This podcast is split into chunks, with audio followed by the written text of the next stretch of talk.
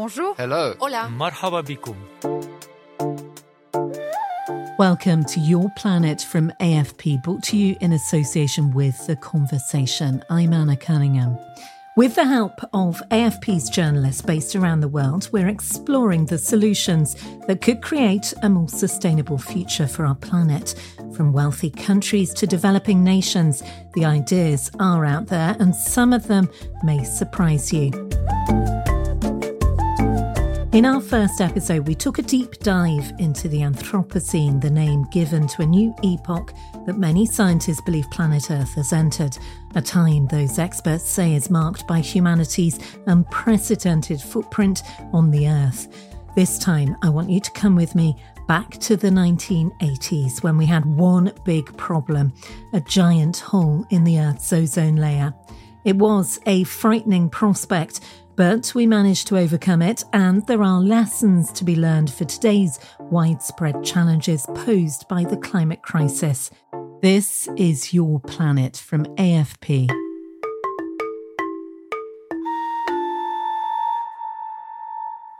For years, there have been warnings the aim is to make pleasures like sunbathing less dangerous than they are now when the ozone layer no longer acts as an effective filter against ultraviolet rays which cause skin cancer, leaving us to burn as we tan.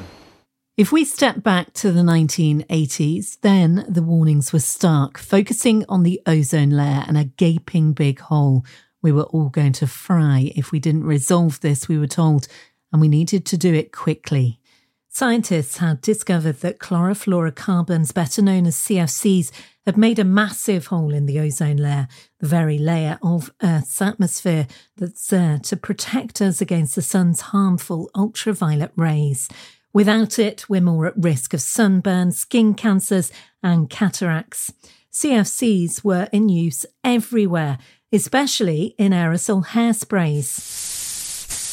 But we can't just blame the followers of fashion back in the 80s because those CFC gases were not only found in aerosols, but also in fridges and air conditioning systems. But resolve it we did. The hole in the ozone reduced because of the actions taken worldwide. So, how did we make it work? It was on May the 16th, 1985, that three scientists from the British Antarctic Survey published their findings in a respected journal Nature. It alarmed the world. They had detected low levels of ozone in the atmosphere over the South Pole. This was the start. The ozone layer was shrinking at a terrifying rate, and CFCs were the issue. Alarms were ringing around the world. Skip forward to 1987, and it was a proud moment for the United Nations who documented their achievements.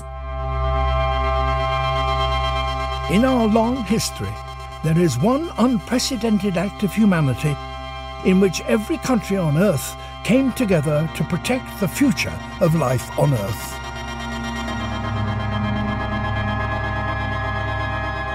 The Montreal Protocol. The global agreement protected the stratospheric ozone layer by phasing out the production and consumption of nearly 100 man made chemicals known as ozone depleting substances. Within a decade, all countries had signed. It's one of the rare treaties that has achieved universal ratification. Cathy Clerbaux is a physicist at the Free University of Brussels. She monitors changes in the atmosphere. For her, the progress is evident. We have completely stopped emissions of these CFCs, and since then we can see that the situation has stabilized. The problem is not completely solved, but that's normal because this gas remains in the atmosphere for a very long time. And so in recent years, we've seen a recovery in the ozone hole, which is growing less and less each year. And we think that it will continue in this way until somewhere around 2060, 2070, when we'll be back to the conditions we had before we emitted these CFCs.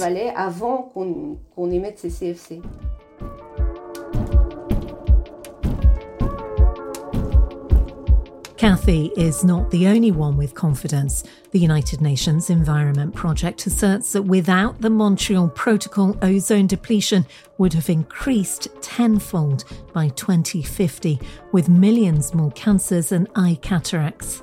It's estimated that by 2030, the treaty will have saved some 2 million people every year from skin cancer. Gilbert Bankobeza is head of legal affairs at the UN's Ozone Secretariat in Nairobi, Kenya. He's proud to have witnessed the negotiations and the signing of the Montreal Protocol. During the negotiations of the Montreal Protocol, governments agreed that the phase out of ozone substances are not to go at the same schedule. European countries were given a 10 year grace period that attracted the support European countries. For Gilbert, there were several elements that clinched the deal and subsequent agreement in Montreal. The fact that wealthier countries agreed to financially support developing nations in tackling the ozone issue was one. Also, that the UN's Ozone Secretariat would do yearly progress checks. But the key there was if countries didn't meet their targets, there wasn't any punishment, but other mechanisms were put in place to help them back on track. Another key was that this was approached as a one world problem that needed fixing. From the beginning, they said that they were dealing with a global situation which requires sort of common bonding to keep everybody in the tent.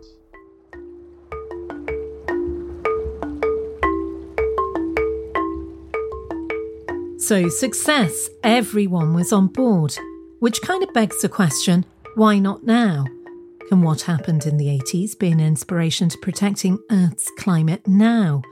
Well, yes and no. Let's get Professor Joyeeta Gupta from Amsterdam's Institute of Social Sciences to explain. She's one of the world's leading experts on sustainable development. So the Montreal Protocol was easy to organize because I think there were only 13 multinationals at that time to control producing those CFCs. And if I'm not mistaken, the Montreal Protocol included the introduction of two CFC substitutes, which became later was known to be greenhouse gases. Now, in the case of the Montreal Protocol, it was relatively easy 13 companies, let's get together and let's organize a process of phasing out CFCs. So that was relatively easy to do, and it showed that the world could come together and come to an agreement on this particular issue.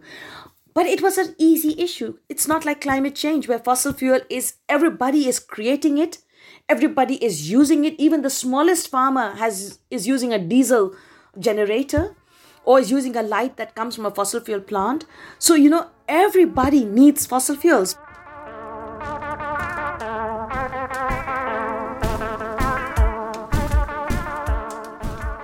Climate activists today see the Montreal Protocol as a real benchmark. They advocate that it tackled the source of the problem, namely CFCs.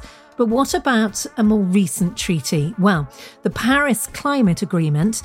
That requires a reduction in greenhouse gas emissions. But the key difference is it didn't name the main culprits coal, oil, and gas.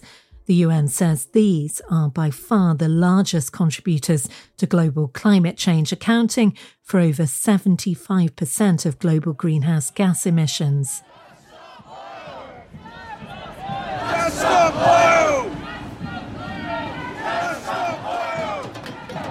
We keep saying reduce the emissions, and that is not even half the story. The story is can we stop fossil fuel producers to uh, further do exploration of fossil fuels and expansion. The problem is policymakers in the global north are sympathetic to these multinational companies who are responsible for this crisis because they are the ones who uh, were hiding the fact they knew how, what their business model, their extraction of fossil fuels is going to do to the atmosphere.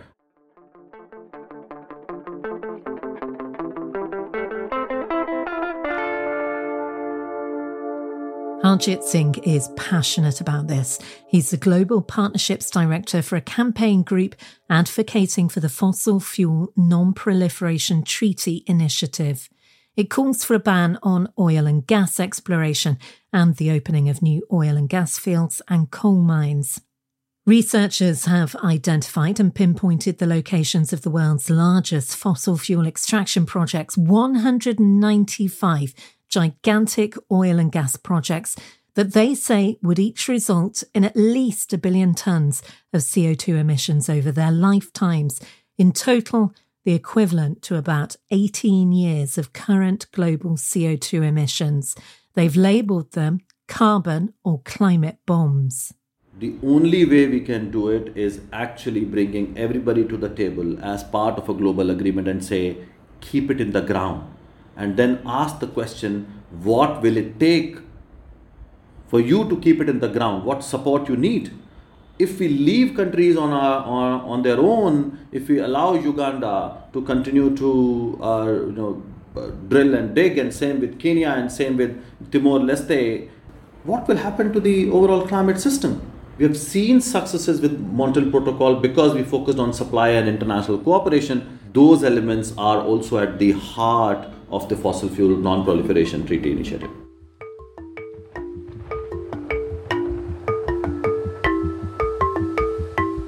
There is a civil society campaign driving this fossil fuel non proliferation treaty initiative.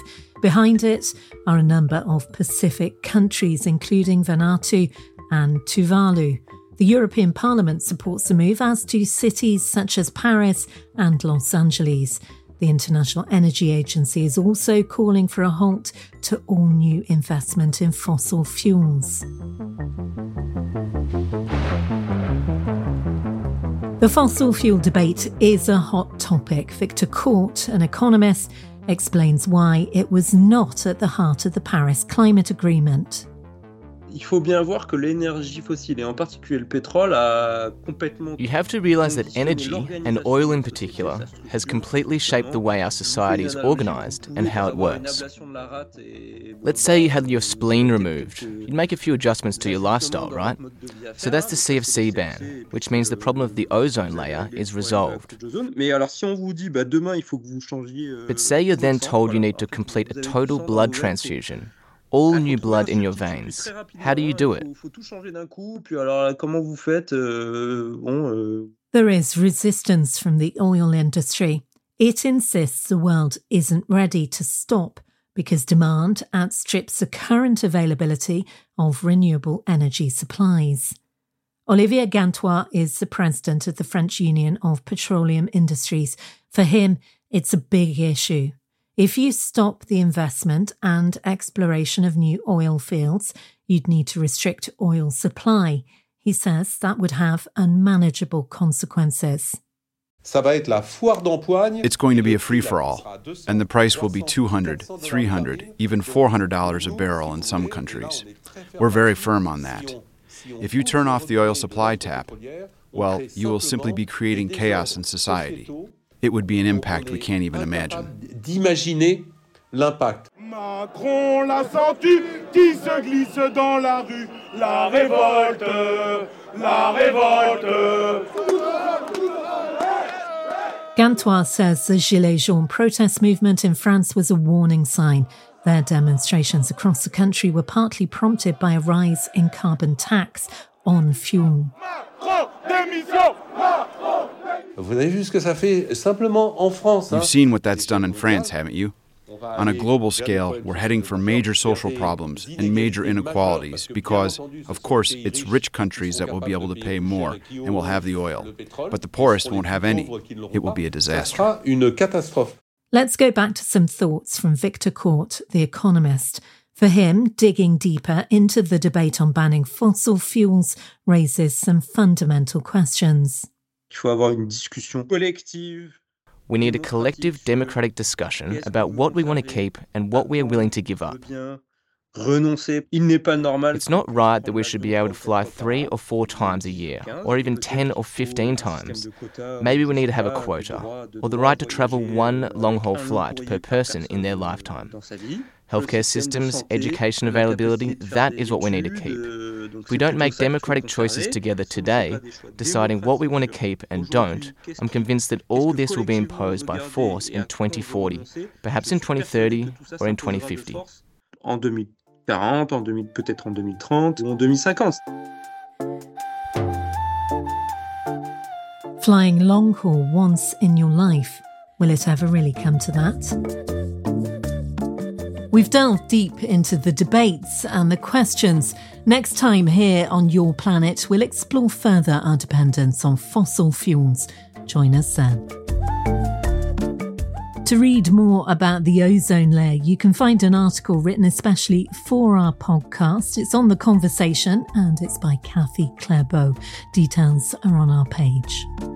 I'm Anna Cunningham, and this has been an AFP audio production brought to you in association with The Conversation. Production by Camille Kauffmann. The executive producer is Michaëla Cancela Kieffer. Sound design is by Nicolas Ver.